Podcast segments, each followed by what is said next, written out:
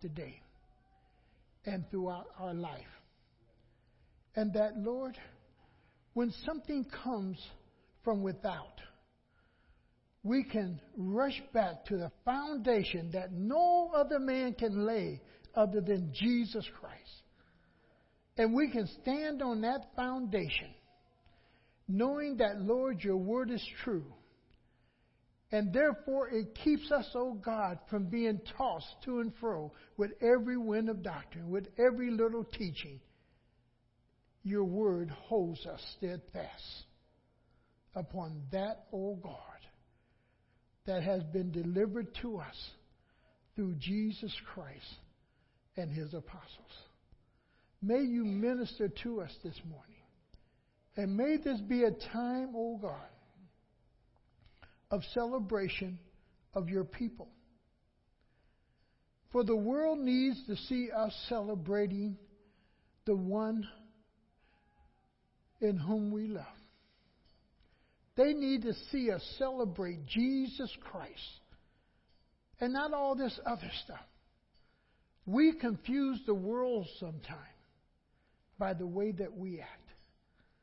But, oh God, may your people's focus be upon Jesus Christ and Him alone. Deepen our understanding of why you came in the flesh, and we'll give you the praise in Jesus' name. Amen. Why this human form? Oh boy, sometimes we can have trouble with it. Uh, recognizing that Christ took on a fleshly means. Yes. The kids are what? They're in the back. Well, okay, you got something special for them, so take them. And it takes place in a time that is not of our choosing per se. Now, Kelly ain't no, she ain't no child. She, Kelly can come on. Hey, oh, she a helper. Okay. Hey, hey. Boy. And it takes place in his time, not our time. And it's amazing how God does this. And from Genesis 3:15 he promised that his son would come. But why not come right after pulling Israel out of Egypt? That was a great power. Why not allow Jesus to come then? Why not allow Jesus to come at the after the Assyrian power, or the Babylonian power, or the Persian power, or even the Romans, because the Romans had lasted some time when Christ comes. God allowed man the opportunity to redeem himself. And every great nation or power on earth could not do it. All these powerful nations and leadership only prove Scripture to be right. That all have sinned and come short of the glory of God with all their wisdom, all their knowledge, all their power, the one thing man could not do was redeem himself. Redeem himself. Also, as the word says, there is no one that was righteous, no, not one. And there was not one that could do good. Not even one. Down through all that time, there was not one man who could be like the Lord Jesus Christ. Not one. God's purpose of sending Jesus to us is to restore a relationship. And that's what we need to understand. God is out to restore a relationship with man that he had with Adam. That's why we went the first sermon, the first Adam, the second Adam. Because the first Adam, what? Fell. The second Adam, boy, he achieved everything the Father expected of him. God's purpose is to restore us, to restore His creation, to restore us in that fellowship that He so much desires with us. And man was given the opportunity to redeem himself from the time of the fall all the way up through those great nations. Because God is long suffering, God is patient. And God, when you stand before Him, will be able to say, this one tried it, that one tried it, this one did it, this one couldn't do it. You know, he shows us throughout history the failure of even mighty nations and people that they could not redeem themselves. The great powers of the earth could not meet the standards of God. It is what Scripture says. We've all sinned. We all come short of the glory of God. No, there's not one that is righteous. No, not one. When the time had come, in the fullness of his time, God acts. And that's important for us to understand. In God's submissive will, He gives us the latitude to do this and do that and just do. But in God's perfect will, this is all you're going to do. In His submissive will, He allows us to function. And we make our mistakes. And He teaches us in that process. But there always come a time with God when the cup is full, He acts. He acts. He performs. You know that little saying when you were young, you used to laugh at because the old folks used to say it? He's always on time. Because God allows us to perform, but then somehow He steps into our life, into our situation at His time. Not at our bacon call, but at His time. He steps in and He acts he performs. Go with me to Galatians chapter 4. We're going to be in this one verse, and we're going to try to build on this whole verse point by point. In Galatians 4 and verse 4, he says, But when the time had fully come, God sent his son, born of a woman, born under the law. When the time had fully come, God has always worked in his time. In his time. And again, boy, I love it when it says God is never in a hurry. God's never in a rush. God knows exactly what He's going to do. And He's going to do it. But He's not in a hurry. And man is always in what? Man's always in a rush. Man's always in a hurry. And God allows us to work in that humanity in which He has created us in a sense. But yet it's not always in His perfect will, but it is in His submissive will in which we function. And God is not in a hurry. But when He is ready to act, and not at the time which we desire Him to perform, He works. He works. The fullness of time is when it's filled up, when it hits a, a, a point of completion, when it's time is like harvest time. If you pick a peach too soon, it doesn't taste good. If you pick a peach too late, it doesn't taste good. But if you pick the peach or you pick the apple or you pick the grape in its harvest time, even with the farmer, if you pick at the right time, you get the best. You get the best. Why? It's the right time to harvest or to pick it. And he says, in the fullness of time, it's time for him to act. Go with me to Ephesians. Look at chapter 1, 9 and 10. Ephesians chapter 1, verses 9 and 10.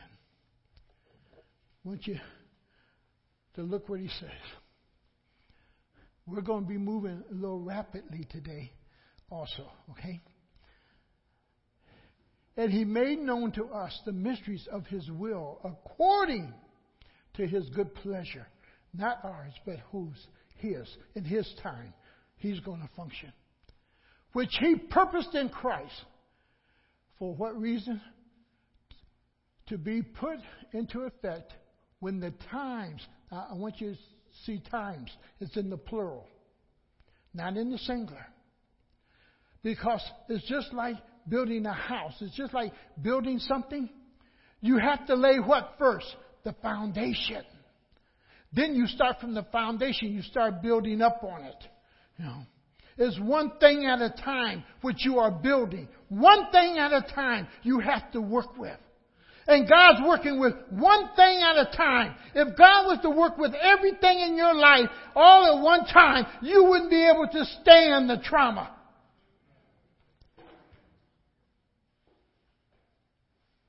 But He works with us.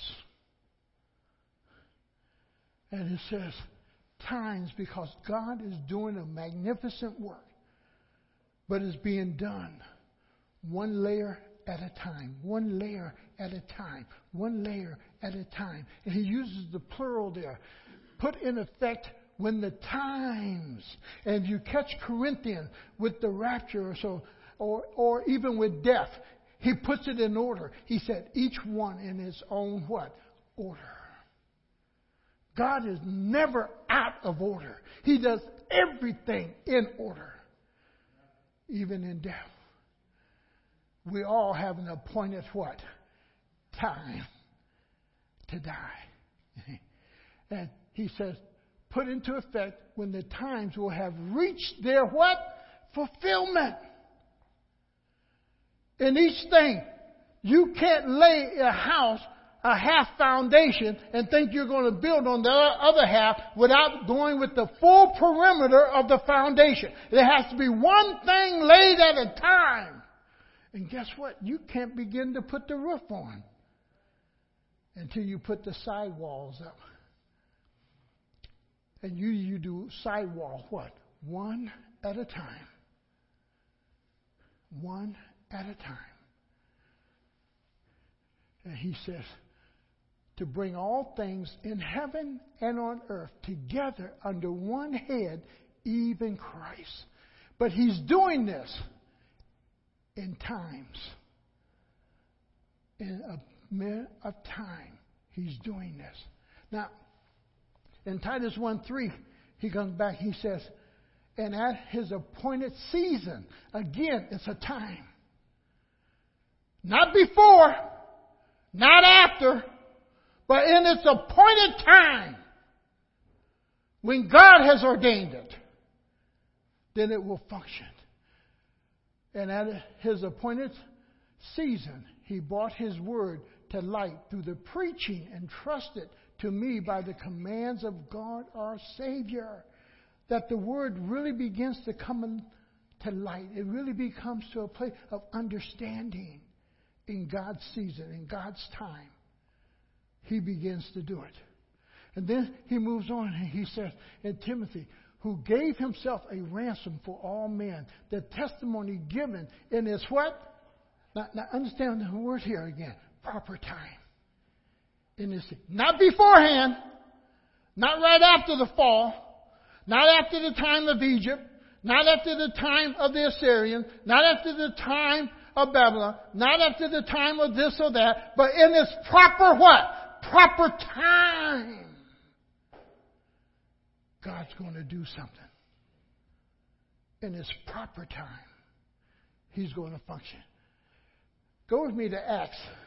There's something here I want you to really bear out and take a good look at with me in Acts 7, starting at verse 23. Because what you want to do is see God. And you want to see man. But you want to see God. He says, in that verse 23, he says, when Moses was 40 years old, man, full grown, ain't he? 40 years old. Now, listen to how Scripture, sometimes it's good to hear how the Holy Spirit just speaks to us. He says, He decided. He decided. He decided to visit his fellow Israelites he saw one of them being mistreated by the Egyptians. So he went to his defense and avenged him by killing the Egyptian. It's so important to catch what comes next. Moses thought that his own people would realize, Moses thought, Moses thought that his own people would realize that God was using him to rescue them, but they did not. But they did not. He thought, if I do this, the people would think this. 40 years old. 40 years old. And he acted and he did something. Now drop down with me into verse 30. After 40 years. Not then, but 40 years later. Not then. Moses has his thought. Moses thought if he did this, and I've been there. There's times I thought boy, this is what I need to do. And God lets me get part way into it, and I realize, nope, that's not what it is. And He changes it on me. Hey.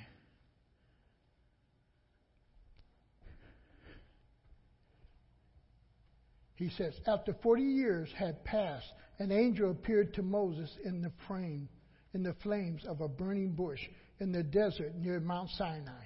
When he saw this, he was amazed at the sight. As he went over to look more closely, he heard the Lord's voice I am the God of your father, the God of Abraham, Isaac, and Jacob. Moses trembled with fear and did not dare to look. Then the Lord said to him, Take off your sandals. The place where you are standing is holy ground. I have indeed seen the oppression of my people in Egypt. Like God didn't see it when he was 40 years old. But at 40 years old, God did not speak to Moses in a sense like he's speaking to him what? Now. Moses said, if I do this, the people may think this. But it's 40 years later that God speaks to Moses.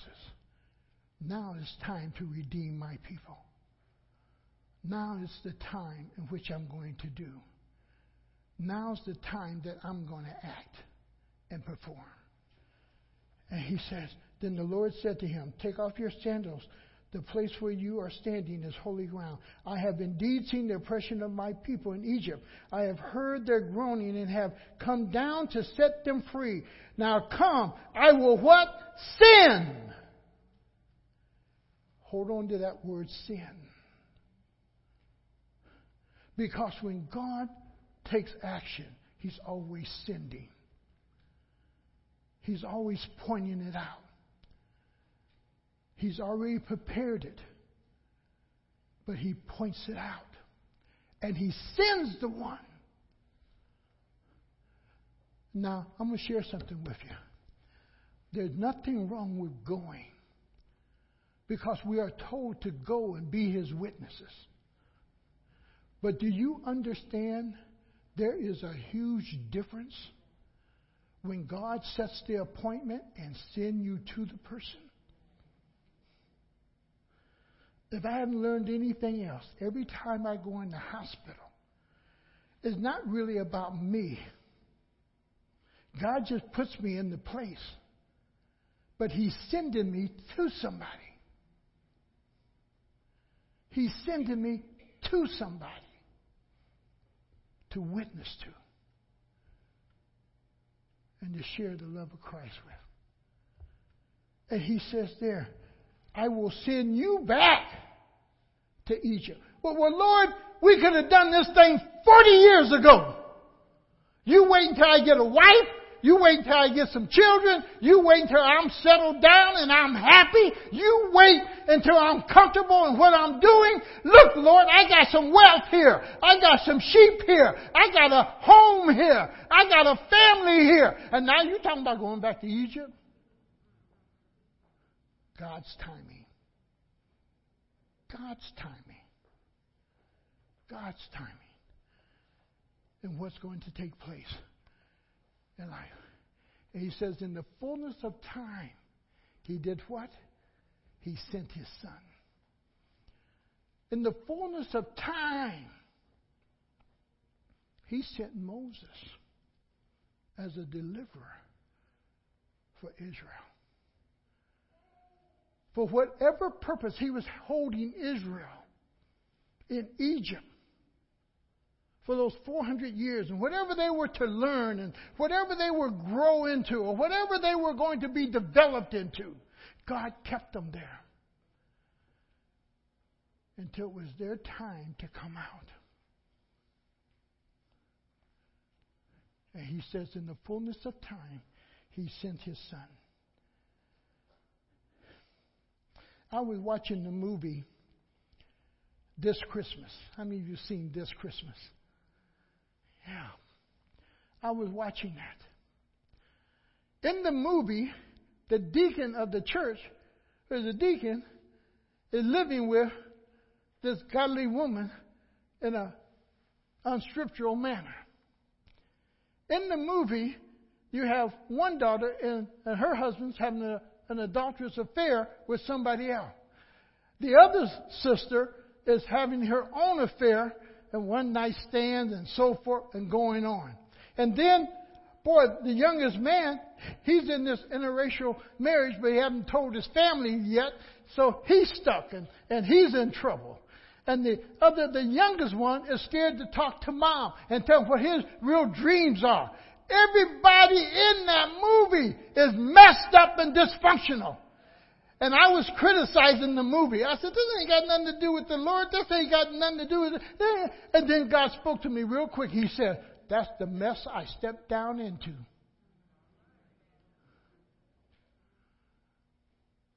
That's the mess. That's the cesspool of our sin. That God sent His Son in to rescue us. It also shows his preexistence in that he was sent. He was he existed that the Father could do what? Just send him. Didn't have to wait until he make him up, develop him or whatever. He preexisted and he was sent. It also shows that it reveals the intimacy and the confidence the sender has in the one being sent that God was fully confident in his son to go do this. And guess what? He would follow his exact will. For Jesus said, I come not to do whose will? My own, but to do what? The will of my Father. He was confident that his son would be totally obedient. Understand this if you can find one sin in Jesus Christ, then you can remove him from being the Son of God or being God. For the scripture says he sinned not. He sinned not. And if we can find one sin, which a lot of people, even to the point, if you watch the historical channel, you will see that, boy, sometimes there's this here story where Jesus married Mary Magdalene and had children. And out of that whole story and that history and that, that they're writing, one of his great, great, great grandchildren are supposed to be over in Britain now, which will be, in a sense, the coming Messiah at some point. How ridiculous. But you have people who believe that. Now, he says in John 17, 18, as you sent me, oh boy, that's so good. Guess what Jesus is doing? Exactly what the Father did. As you sent me, so I am doing what? Sending you. And it hasn't stopped. He's following the example of his father. What his father did with him, he's doing also with his disciples. He's sending. As you sent me into the world, I have sent them where? Into the world. The purpose of his coming. Romans 8 3. For what the law was powerless to do, in that it was weakened in the sinful nature God did by sending his own son in the likeness of sinful man to be a sin offering. And so he condemned sin in sinful man. D, D, send your son up here. Come on up here. Huh? Run on over. Come on. Hurry up. You're taking my time up.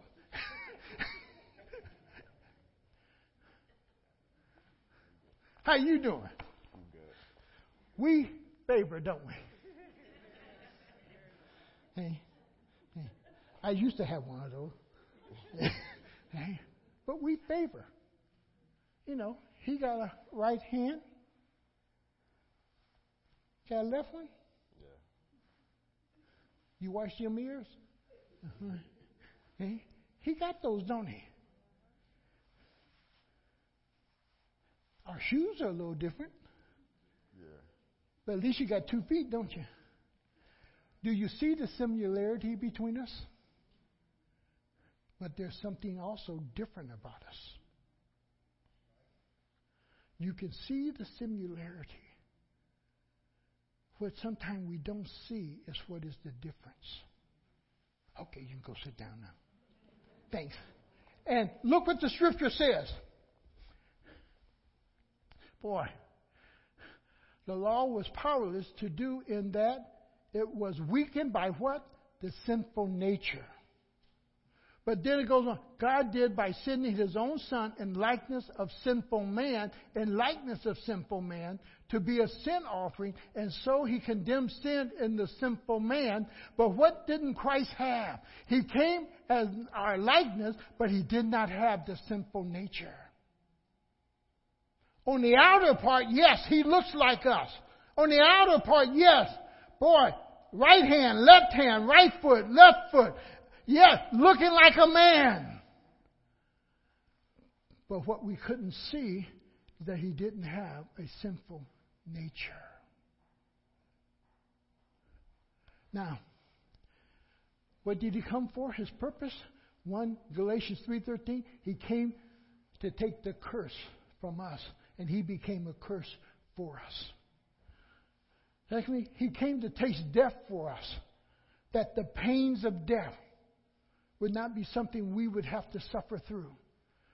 Oh, death, where is your sting? Oh, Satan, where is your victory?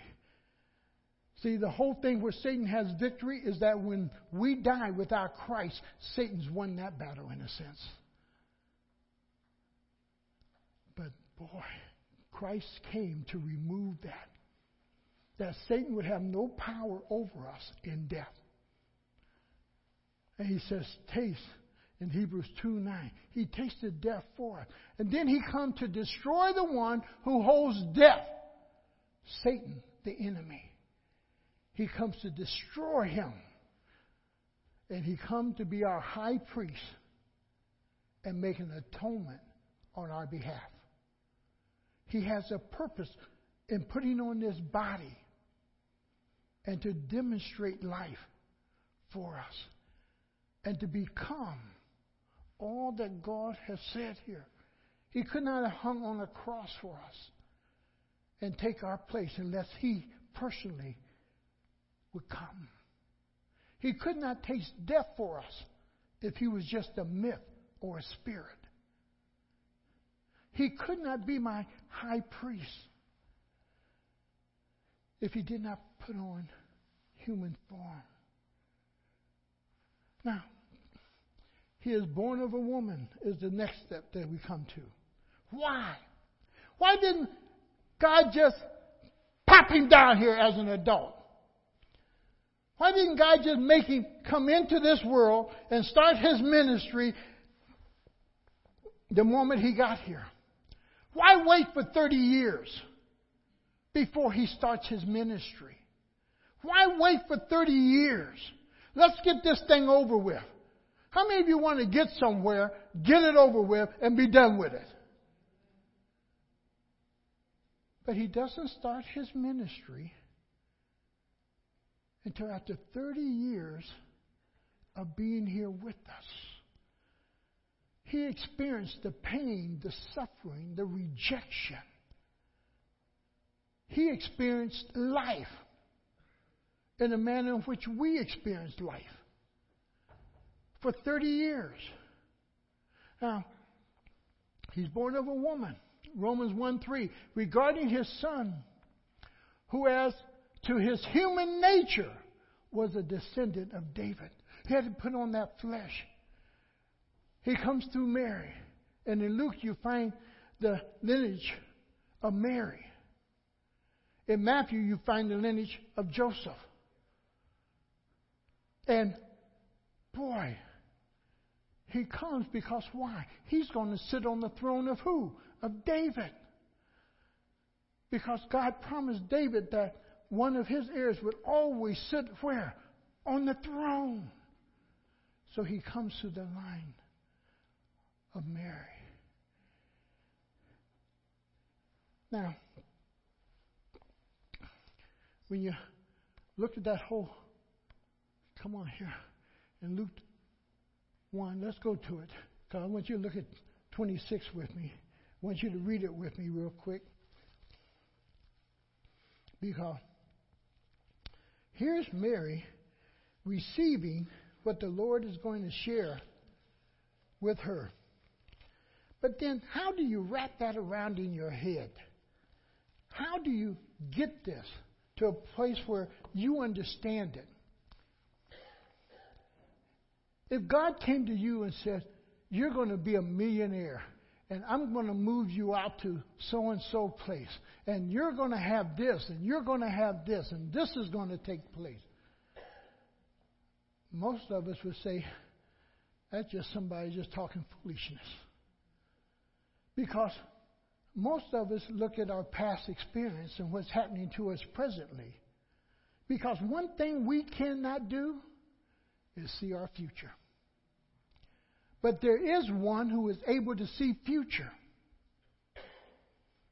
He's able to know what's going to take place. And I imagine Mary pondered, how is any of this going to take place? It's not just about boy, and it's all based on the very fact that she would bear a child, but all these things that this angel is saying that's going to happen, I imagine Mary saying, how is this going to happen? I'm somebody who just live in the ghetto. How am I going to get out of this mess and onto a throne? How am I going to get out of this mess? I ain't got no wealth. I don't have no money. How am I going to move? But look at all the things that God is going to say to Mary. He says in that verse 26, in the sixth month, God sent the angel Gabriel. And catch that word sent again. Because God is always what? He's doing the sending. He's doing it. See? to Nazareth, a town in Galilee, to a virgin pledged to be married to a man named Joseph, a descendant of David. The virgin's name was Mary. The angel went to her and said, Greeting, you who are highly favored. Now that's where sometimes we get in trouble with some other denominations sometimes because in the Protestant world sometimes we're scared to talk about Mary because we think we will exalt her too much. Mary is somebody that is exalted in different groups. She is not someone to be worshiped, not someone to be prayed to. Mary was a sinner herself who needed salvation. And he comes to a point, he says, Mary, you are highly favored. The whole thing about highly favored is simply this, is what God has decided.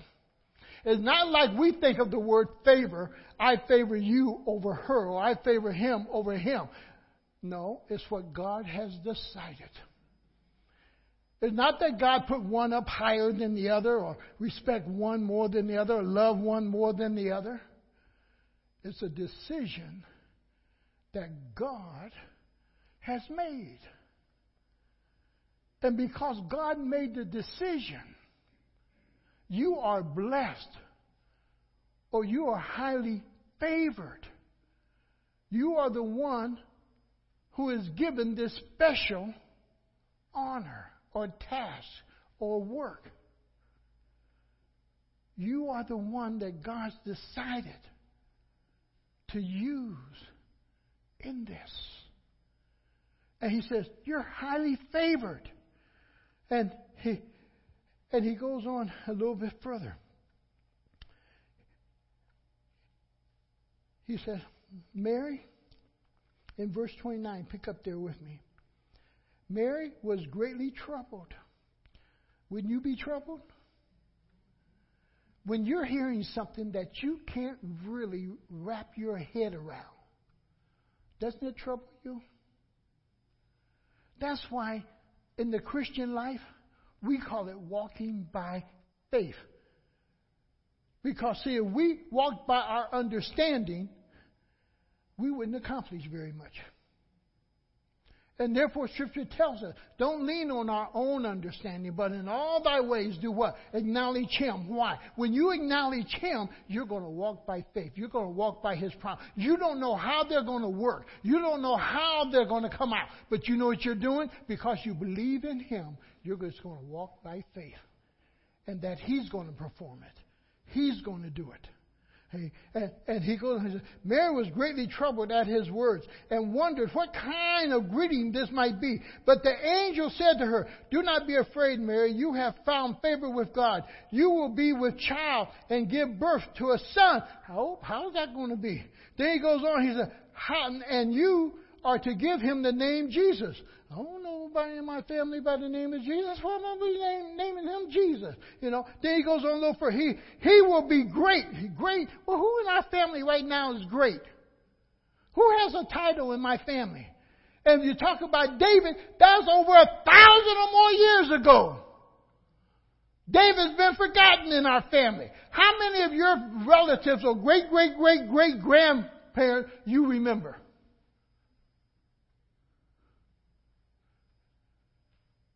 How many great, great people have there been in your family line?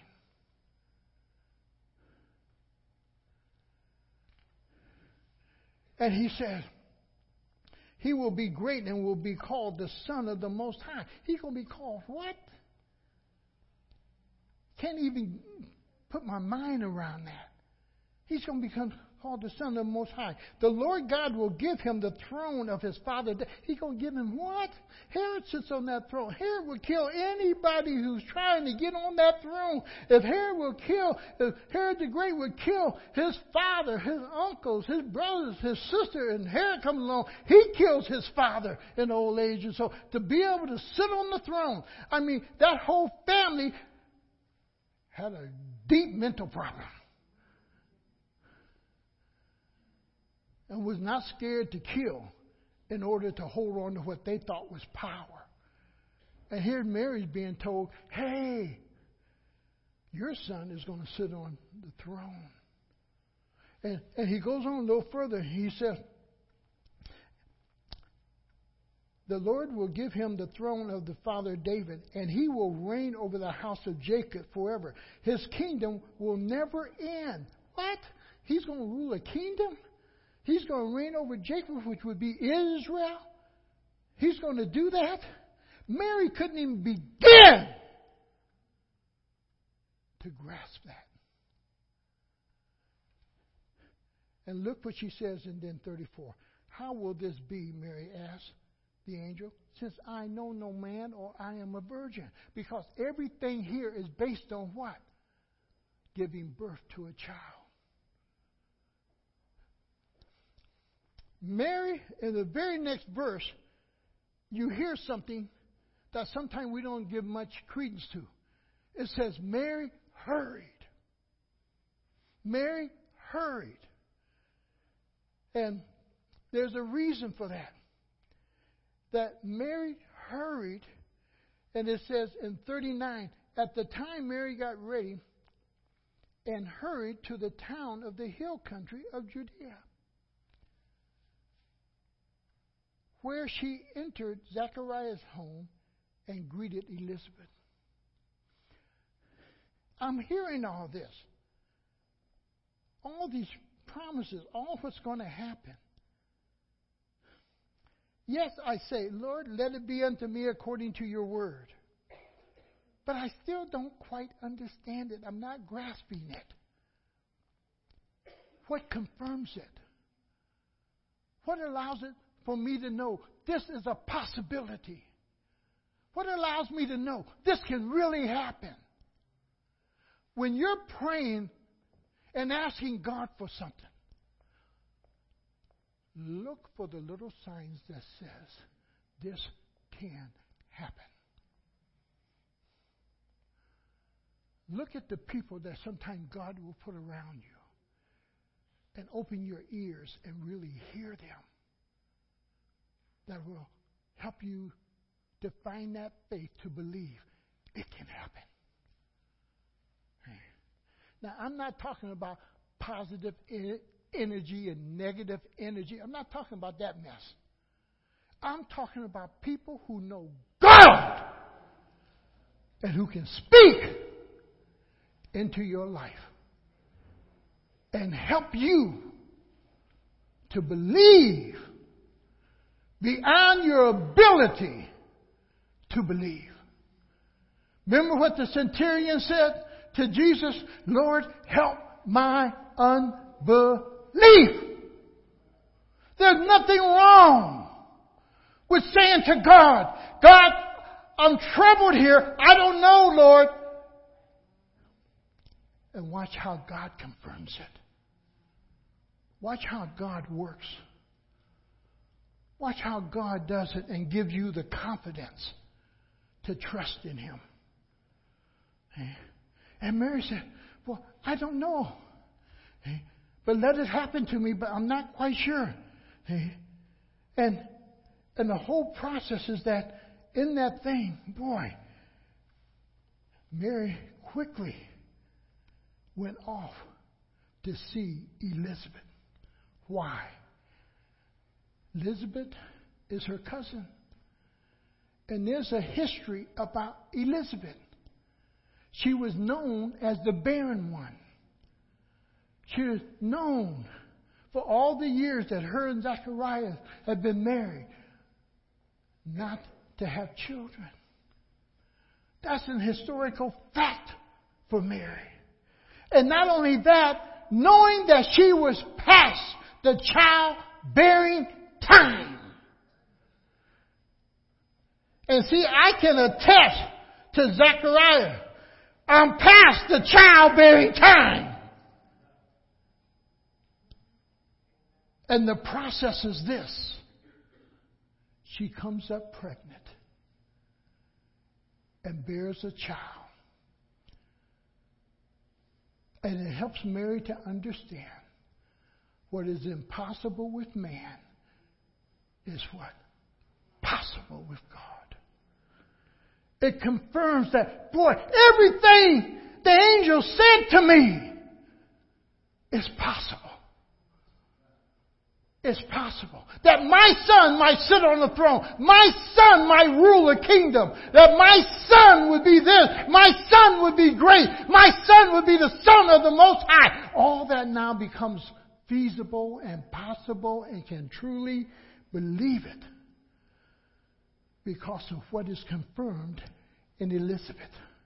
Now, listen about Elizabeth because it's more than Elizabeth speaking.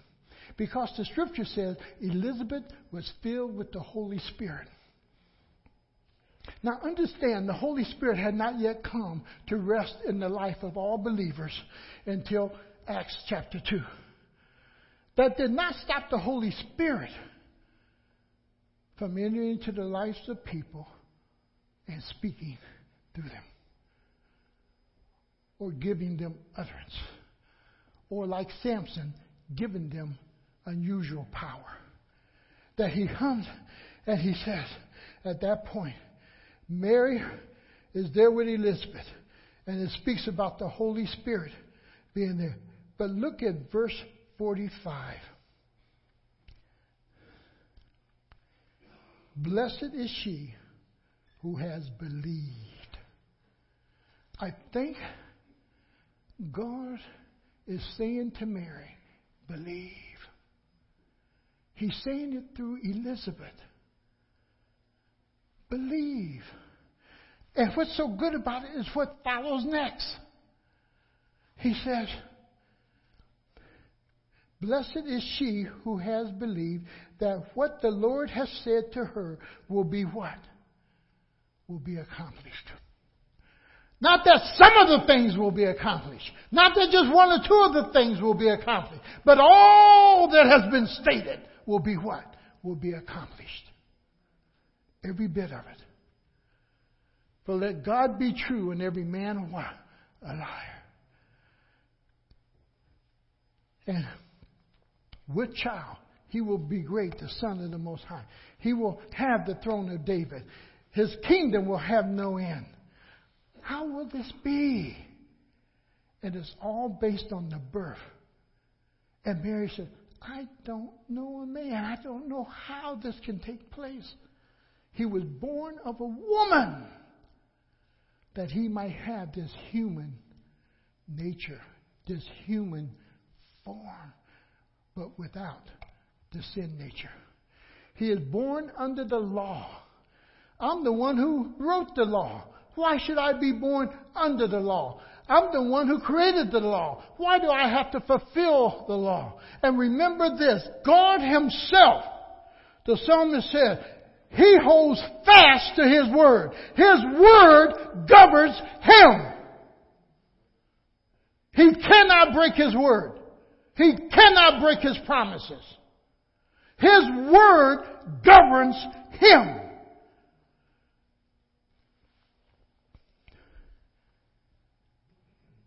He is born under the law.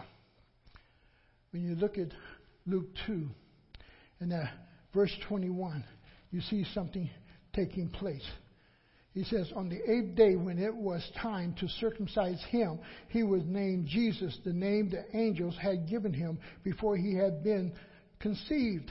When the time of his purification, according to the what? The law of Moses. But again, I want you always looking at this thing called time. Time. When time takes place, this takes place. When time, then this takes place. Why would he need to be circumcised? He's a child born under the law. And the law says in the Jewish household, by a certain time you will be what? Circumcised. These things will happen at a certain time. And he goes on with it.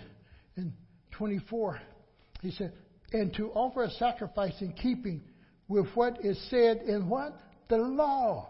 So his parents in his life is doing what? Carrying out the law. Carrying out the law. Are you carrying out God's word today? Are you raising your child in the nurture and the knowledge of the Lord Jesus Christ? Are you really doing that? Are you saying what Joshua said, for me and my house, we're going to what? See? If you in this house, this is what we're going to do. You may talk about you may not want to do it.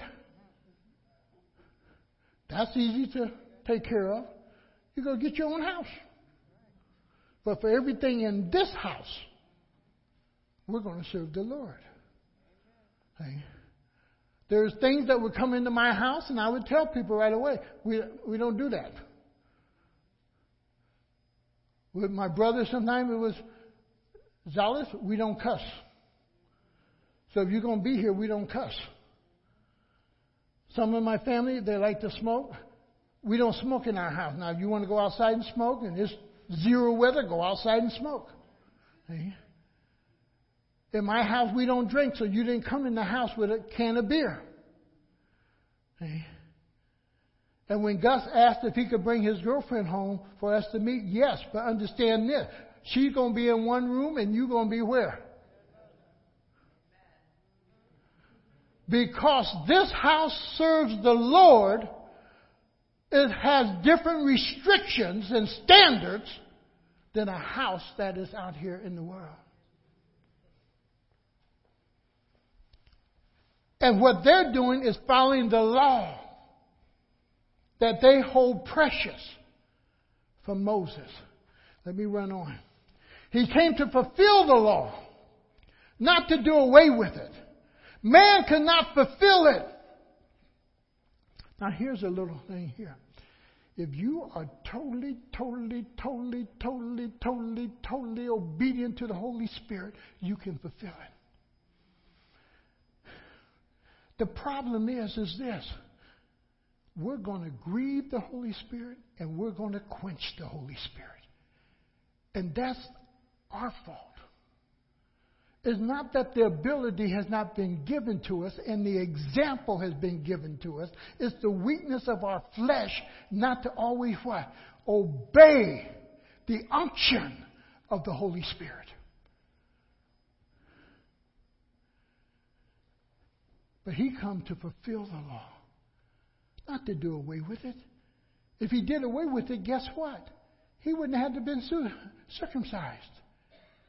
If he did away with it, there had been no purification time. If he did away with it, he wouldn't have to be at the temple waiting for somebody to circumcise him. And then he came under the law that he himself could become what the law was to Israel. The law was a tutor. Catch this now. The law was a tutor or guardian or supervisor to bring men and women to Christ. Christ is the supervisor. Christ is now, in a sense, the law to do what? To bring us to the Father. For no man cometh to the Father unless he comes through who? Through me. The law was that which brought us to Christ. Christ is the one who's bringing us now to the Father. He becomes our guardian. He becomes the shepherd who watches over our soul. He becomes the one who guides us and instructs us and teaches us. He becomes that one. And then, come on here. To do what the law could not do. The law could not give us life. The law could not give us life. We need to understand that. That he came to do, and he's under the law, to do what the law could not do, but he fulfills the law he becomes, in a sense, the law on our behalf in order to fulfill it all for us. And then, boy, he says, Thanks be to God. And this is where you and I need to get to. Christmas is not so much about that present under the tree. Christmas is not about what I'm unwrapping in the box. Christmas is understanding, if you're born again, the gift that you have already received through Jesus Christ. If you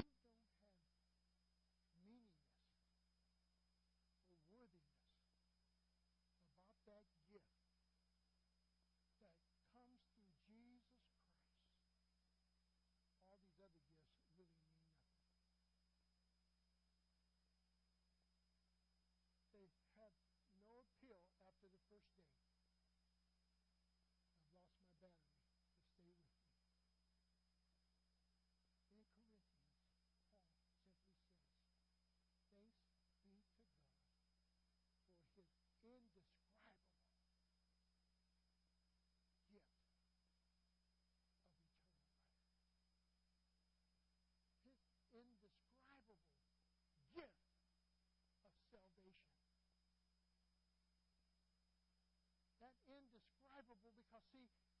can you explain why Christ or why God loves you?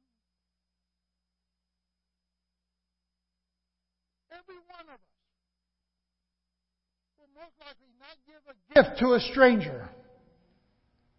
We will not give a gift to a stranger. But we will give the gift to someone that we love, someone we care about. Not to a total stranger. But he gave his gift to us while we were yet sinners and not part of his household. And you and I cannot figure out, even to this day, why God loves me to save me. What is in you that is worthy of being saved? And Isaiah says, I'm nothing but a filthy rag. Only worthy really to be thrown out, not even to be used. But in some way,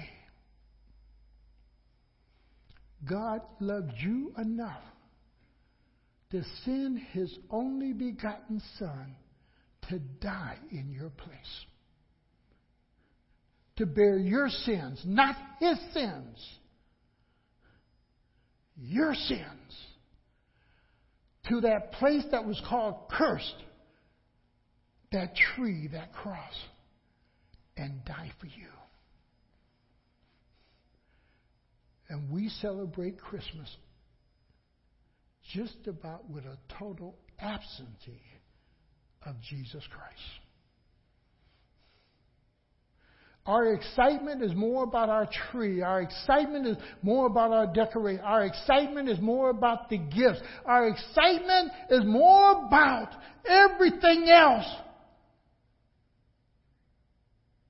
But that perfect gift that has been given to us in Jesus Christ. We got to recapture that wonder, that excitement about Christ in order to really celebrate this thing called Christmas. Let's pray. Father, I thank you for ministering to us. And I pray that somehow, Lord, we opened up a little bit more why Christ came in the flesh, why Christ took on humanity,